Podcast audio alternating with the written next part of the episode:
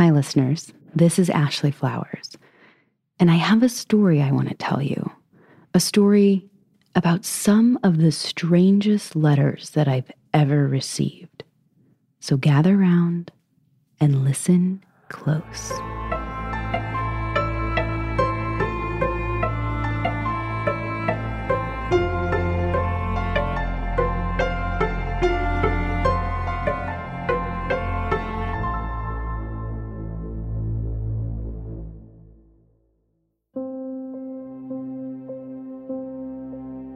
Today marks the 20th anniversary of my father's death, taken away by a single senseless act. But it also just so happens that today is my birthday.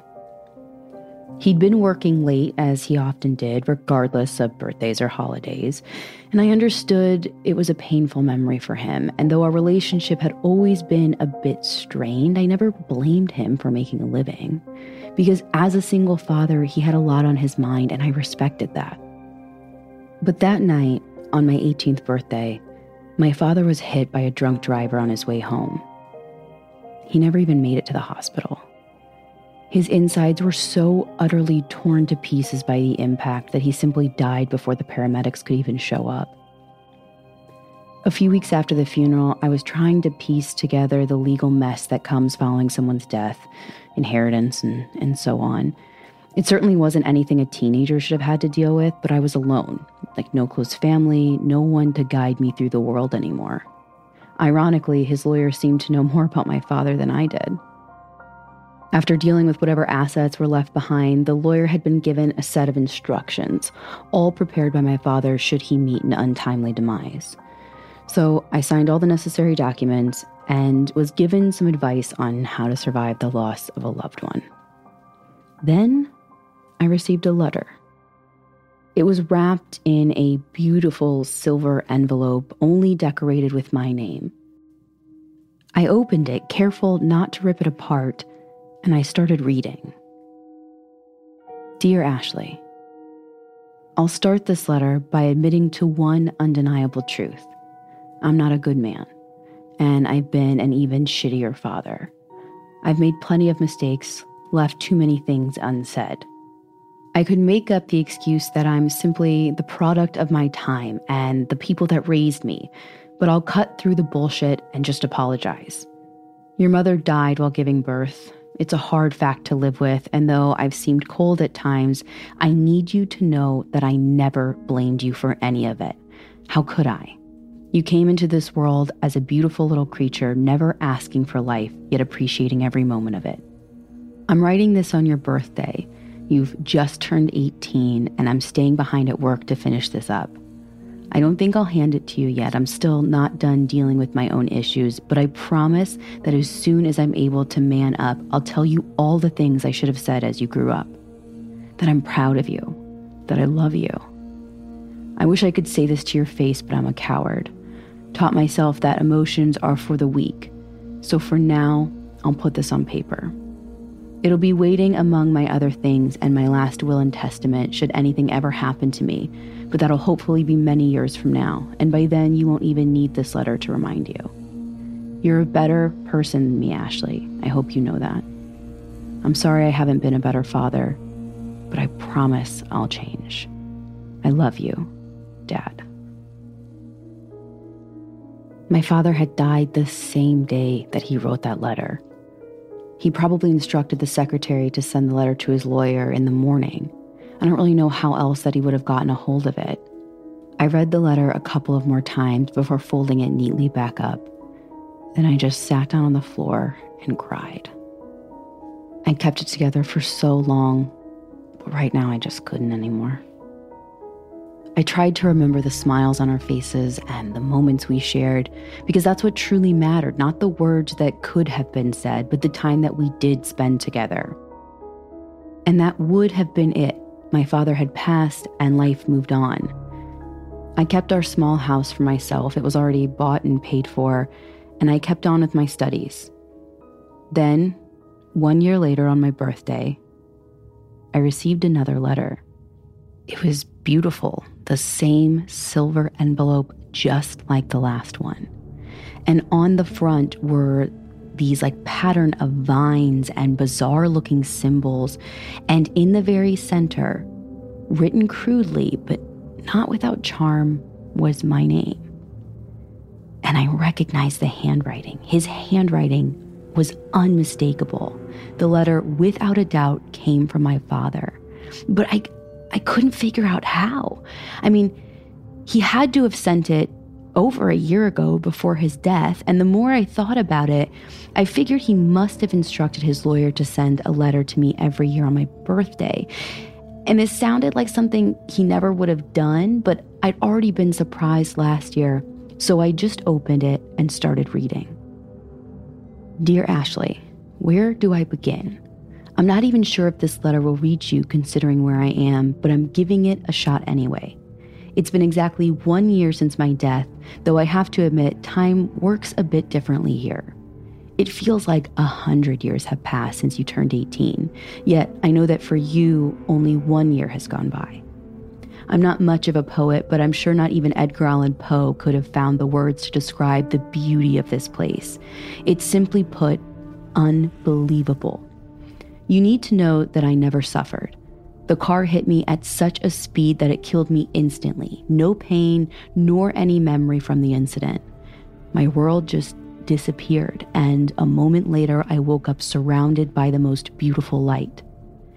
Where is here? I'm not exactly sure. I suppose it's heaven, though I can't say exactly what I did to deserve such a gift. It's like a city here, stretching endlessly as far as I can possibly see. Just buildings and spires covered in silver that stretch up into the sky, hiding among the clouds above. Perfectly constructed and each magnificent in their own way. There are no horizons here. The world only ends when it's too far away to comprehend. Just tiny figures dancing in the distance, but it's beautiful nonetheless enveloped in colors I never even knew existed. It's perfect. We don't feel hunger, thirst, or tiredness. Yet the food is bountiful and always tastes exquisite. I don't need it, but it's a joy just to feast nonetheless. Never feeling too full, never gaining or losing weight. There are some things that I can't tell you. The guards or angels. I'm not really sure what to call them, but they're telling me I have to follow the rules. Upon asking, they simply scoffed and told me to figure it out on my own. They're certainly not the beautiful creatures that I expected them to be, but that doesn't really matter. What matters is that I'm looking for your mother, but in an endless city, that's easier said than done there was really no like registrar here, so no one can actually tell me where to find anyone, though I suppose with an eternity ahead of me, I'll just have to keep looking. The population is strangely scattered here, and no one I spoke to has been here for more than a few years. I suspect that there's some kind of hierarchy in this place, or maybe we have to wander further into the city to find our loved ones. It's a lot to take in, and I wish I could tell you more, but now I need to go. In any case, I love you, Ashley. I wish I'd said that while I was still alive, but at the very least, this is better than nothing. Love, Dad. I wasn't sure how to react. Sure, I mean, it was his handwriting, but it had to be some kind of joke. I called up his old lawyer and asked if he'd sent the letter on behalf of my father. And he denied it, saying that his job ended basically the moment I signed over my father's remaining assets here on Earth. Next, I turned to the few friends that I had, basically interrogating them about the letter without revealing its actual content. And they all acted innocent, which made me feel guilty. They had been great as long as I'd known them, always there for me, and without them, I couldn't have survived the passing of my father. So, without any further solutions, I had to just let it go. I put the letter alongside the rest of my father's belongings and forced myself to move on. And I almost forgot about it. I truly did. But then the third letter arrived, yet again on my birthday, exactly one year later. Dear Ashley, I found her. After an impossibly long search, I finally found her. Your mother, Helen, the love of my life. I knew she had to be here. She'd always been one of the best people I knew. I guess I should explain. As I said in my last letter, time doesn't flow as you'd expect, at least not here. Despite that, we keep track of it just like we do back on Earth. I suppose it makes it easier to look out for our loved ones. It just feels longer. Your mother, she's not exactly herself. I found her on top of one of the spires. Ashley, I've never seen her look like this. She looks nothing like the woman I knew and loved before, yet I know it's her. I can feel it in my heart. She's so skinny, emaciated, even, and on the brink of starvation. I didn't even realize that could happen. I myself haven't eaten in weeks, yet I feel completely fine. She just keeps repeating the same sentence over and over. I don't understand. I tried to be good. What did I do wrong? I tried to convince her to leave with me, but she doesn't even recognize who I am anymore. And I can't simply force her. Believe me, I tried. Up here, it's impossible to do anything to anyone against their will. I realized that when I tried to write down what I saw on the first day, but found that I couldn't form the words. It's hard to describe, but we have free will here as long as we follow the rules. Anything else is literally impossible. The angels turned their attention to me after I hung around your mother for more than a few days. They told me to leave her alone. I tried to explain, but they wouldn't listen. I had to leave her, Ashley. I couldn't stand to see her like that, but I'll keep checking up on her, I promise. After I tried the few ideas I could think of, I asked some other people here for help, but most of them are just like me, new and clueless. The few veterans I found only tell me to let it be, that I'll get in trouble if I keep messing around. I've got to go now. They're looking at me. I love you, Ashley. I hope we don't see each other too soon. Just live a good life. It's far too short. His handwriting seemed rushed towards the end. I must have read through that letter a dozen times, trying my best to figure out what was going on. Since I had no means of tracking this letter, I couldn't do much other than listen to my gut. As strange as it might sound, I believed every word I was reading. I decided that the best thing I could do is respond. I would write to my dad and see what happened.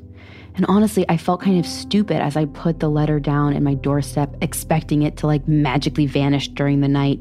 But even the smallest chance at contacting him in the afterlife was one worth taking.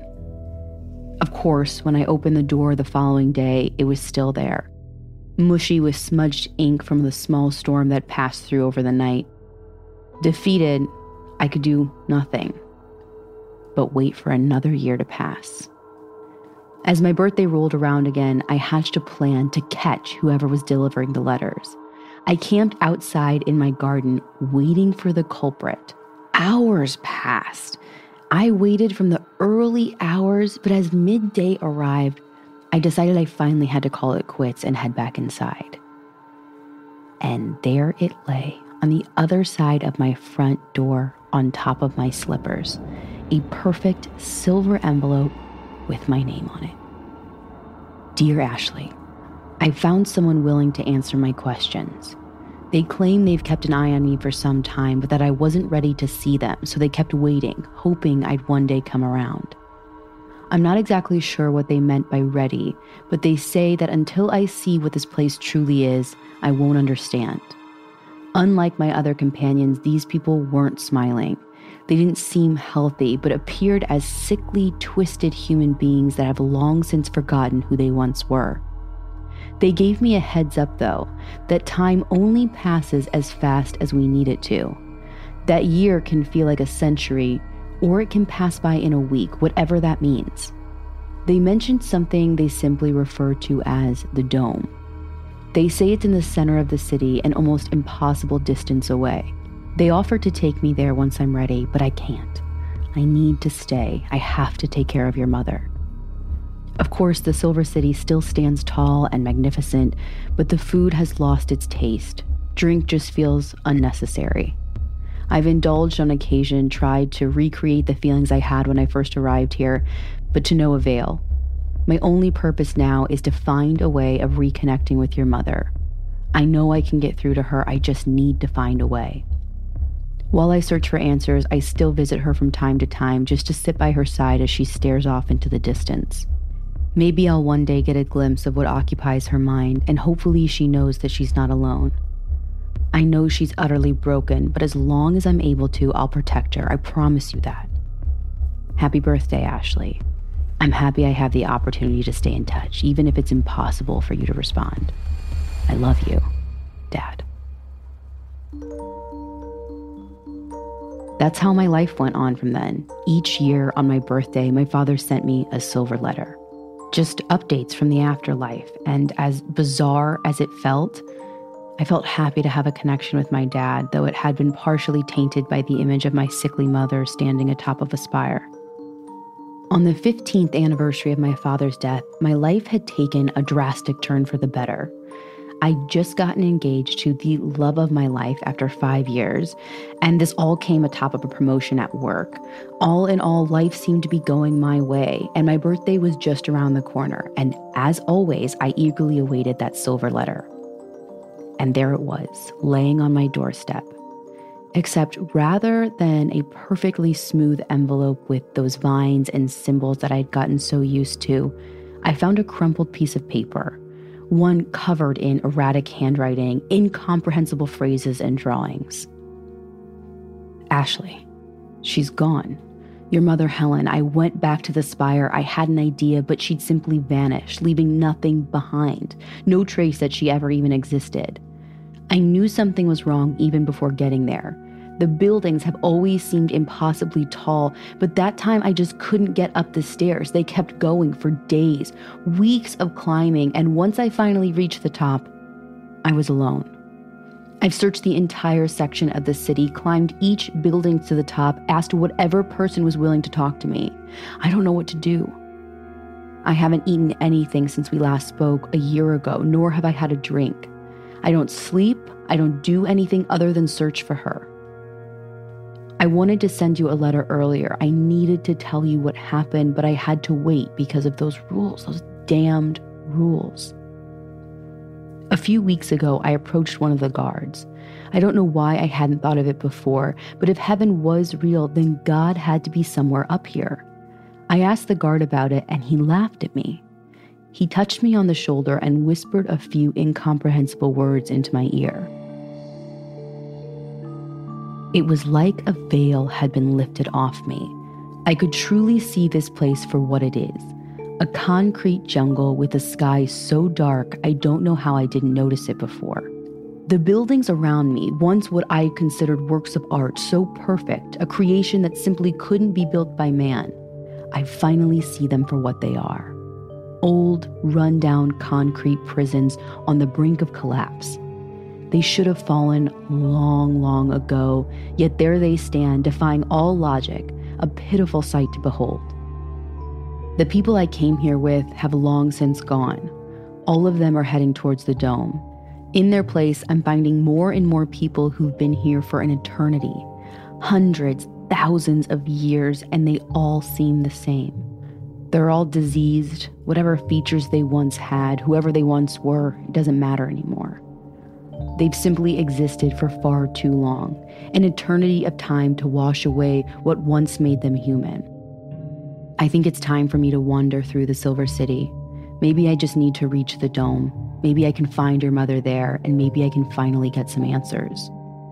Whatever the cost, I can't go on like this. I'm not sure how long it will be until I send another letter.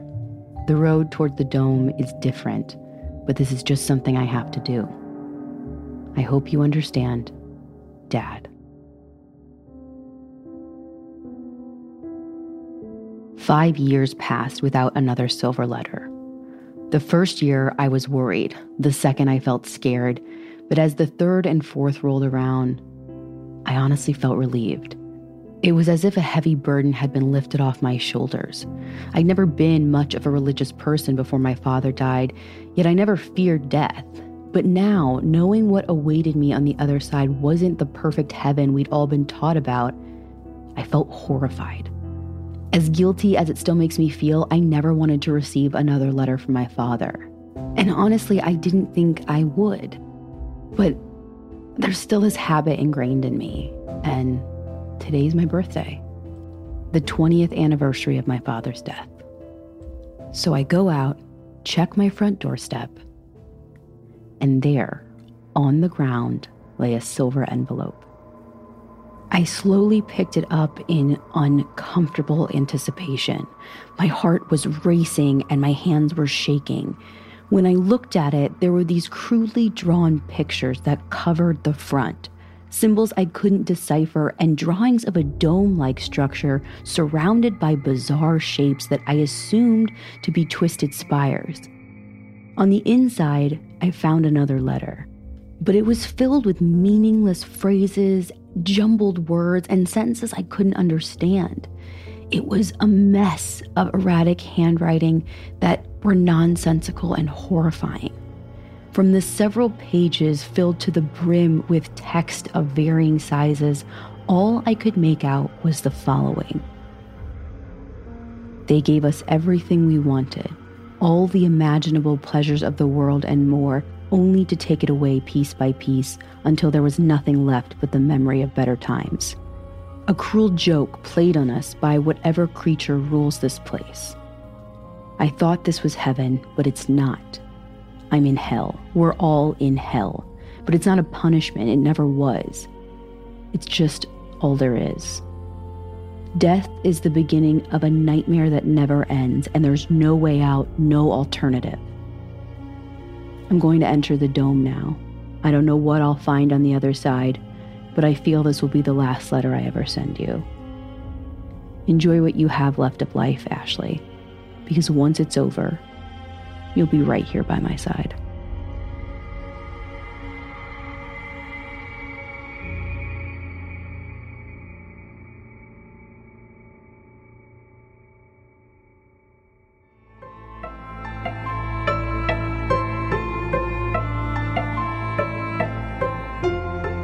This episode was written by Richard Saxon. It was produced and performed by me, and David Flowers was the assistant producer for this series. Our theme was created by Justin Daniel. This story was modified slightly for audio retelling with the author's consent, so if you want to read the original version, you can go to fullbodychillspodcast.com. And be sure to come back tomorrow so I can tell you another story that will give you full body chills. Full Body Chills is an Audio Chuck production. So, what do you think, Chuck? Do you approve?